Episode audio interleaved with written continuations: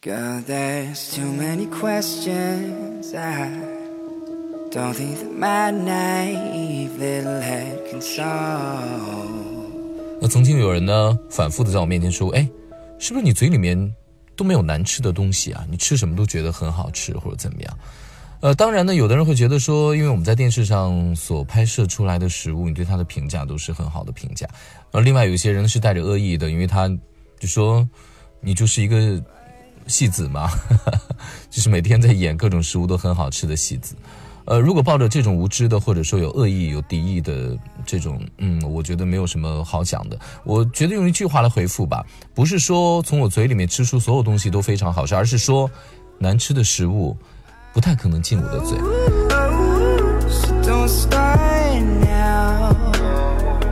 有这样几个客观的条件，呃，无论是在录录棚这种厨艺秀，大厨来做饭。或者说一些嘉宾来做饭，美食达人来做饭，又或者说我是去一些餐厅去品尝美食的时候，通常都已经经过导演的一次遴选了，呃，他不会选择嗯不太好的食物给我吃。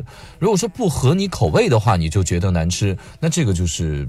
一个不符合美食节目主持人的一个最起码的职业素养，因为你要用你更宽阔的味蕾去品尝各种各样的食物，更侧重于它这个食材的选择的新鲜度、烹饪手法的精妙程度，呃，包括它最终呈现出来的整体的从色香味各方面的这个形态，呃，给大家的一种感觉，而并非说你喜欢吃辣的这东西是酸的，你就讨厌它，你就觉得它是很难吃的东西，这是不公平的，这是一种非常狭隘的办法。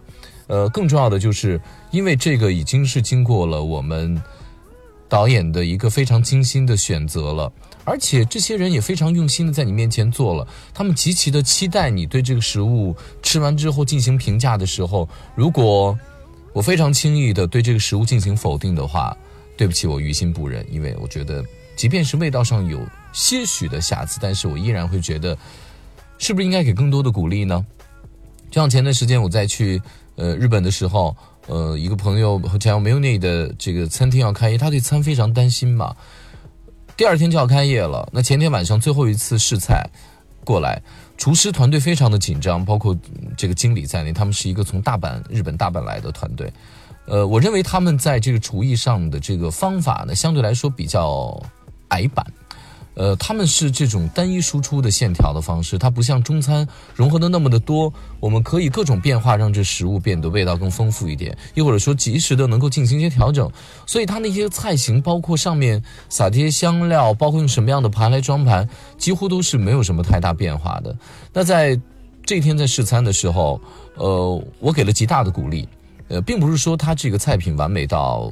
多么好，我也没有觉得说他这个菜品在富良野市当地，呃，有多么强的，就是完美的竞争力，也不是。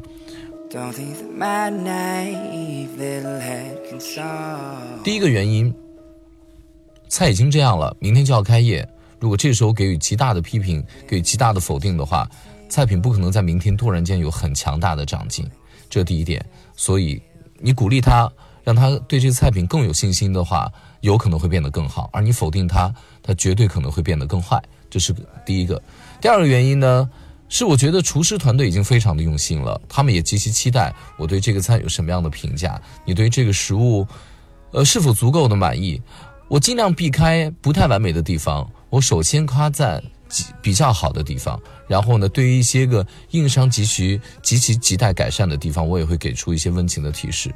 再其次，第三点就是，其实这样的水准，已经可以达到一般的酒店可以出售菜品的这个水准了。像放眼这个，我去过很多国家的这些酒店之后，我觉得也是 OK 的，没有问题。如果你非得精益求精，达到米其林这个标准，未来朝这个方向发展的话，那这个餐厅不可能第一天开业就有这样的效果，它应该是有一个漫长的积累过程。所以，我给予了肯定的一些评价。由此呢，我就在想。呃，什么情况下我会给予比较差的评价呢？我我相信可能食品安全是一个很大的问题。比如说，我曾经遇到过一家，嗯，主打鱼的，特别鲜活的这个黑鱼的餐厅。那他们家的黑鱼讲究是有几吃嘛？其中的一吃就是吃鱼生的刺身。那当我去到他们后厨的时候，我在想着要达到一个可以吃鱼生刺身的这个鱼，应该是完全在呃无菌的这种环境下操作的。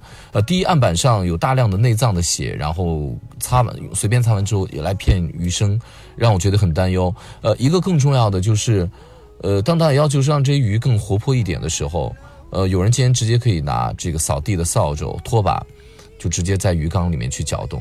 那你想想看，这个鱼很快就变成。生鱼片上你的餐桌，作为一个主持人要把这介绍给观众的话，我实在很难过自己这一关。于是我拒绝品尝，我甚至于以后拒绝与这家呃餐厅有任何的来往，我甚至于拒绝与这个导演有更多的合作。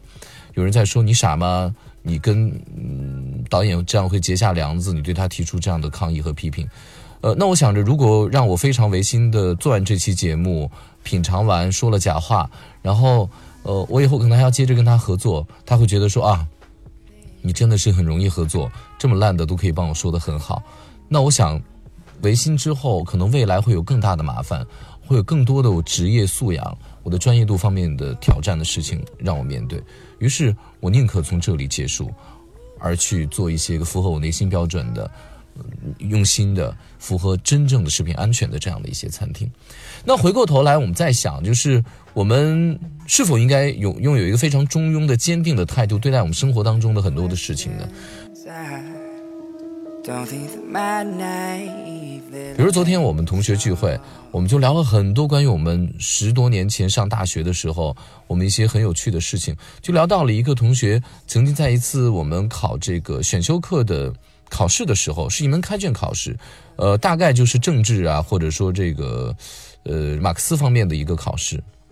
老师是给书上画了重点的，画完重点之后呢，实际上那天的题目都是在这些画重点的题目当中，你抄答案就 OK 了，非常的简单。然后我们班有一个同学，呃。他没有带书，又或者他书丢了。那天他就这样来到考场了，因为实际上题量特别的大。当我们考到一半的时候，还没有人誊完，把书让给他，让他再去，呃，抄写这个答案答题的时候呢，他突然间就心脏病发了。于是我们班为数不多的艺术系嘛，我们一个班才八个男生，就把他送到了学校的医院。送到校医院之后，医生做了检查。医生告诉他说：“我没有检查出你有任何的问题，你的心脏有什么不正常的地方？你告诉我，我应该怎么给你用药？”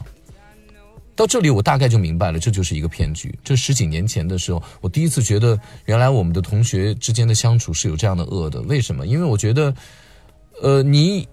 你自己不可以完成的事情，或者你自己疏忽的事情，你竟然希望别人跟你一样变差，亦或者说你不忍心别人比你不变得更好的时候，你就用一些方法让别人变坏，然后凸显出自己变得好像还不错，亦或者说来跟你垫背，就有这样的问题了。然后昨天我们就聊到这个事情的时候，我们有一个呃大学同学也在北京工作，呃，他就说他很很很很为难，因为他觉得我们当时讲的这个人是他的。朋友关系还不错，到现在为止也还是关系不错。呃，他不知道他应该怎么办。呃，实际上我想了一想之后，我们通常会因为因为我们曾经年轻，我们年少，我们会犯过一些错误。当然，年少犯错误是生命那么漫长，年轻时候不犯错误，难道等了七老八十再犯错误吗？所以我觉得这是一个很正常的理由。但是我们经过了十几年，都长大了，都成熟了，我们甚至都是有一些阅历的人，都三十多岁的人了。我们再回顾我们的十八岁的时候，再回顾我们十八岁犯的一些错误的时候，我们应该怎么做呢？我想，第一，应该内心有一些反思；另外，嘴上也多一些道歉。如果都已经三十岁了，依然还辩解曾经太年轻了，而不对当年做的错误的事情有任何反思的话，那我想，你还不是三十岁，你还是太年轻了。这就是我的一个态度。关于美食的，关于生活的，关于友情的，甚至于关于亲情的态度。感谢各位收听今天的《非吃不可》，我是韩非。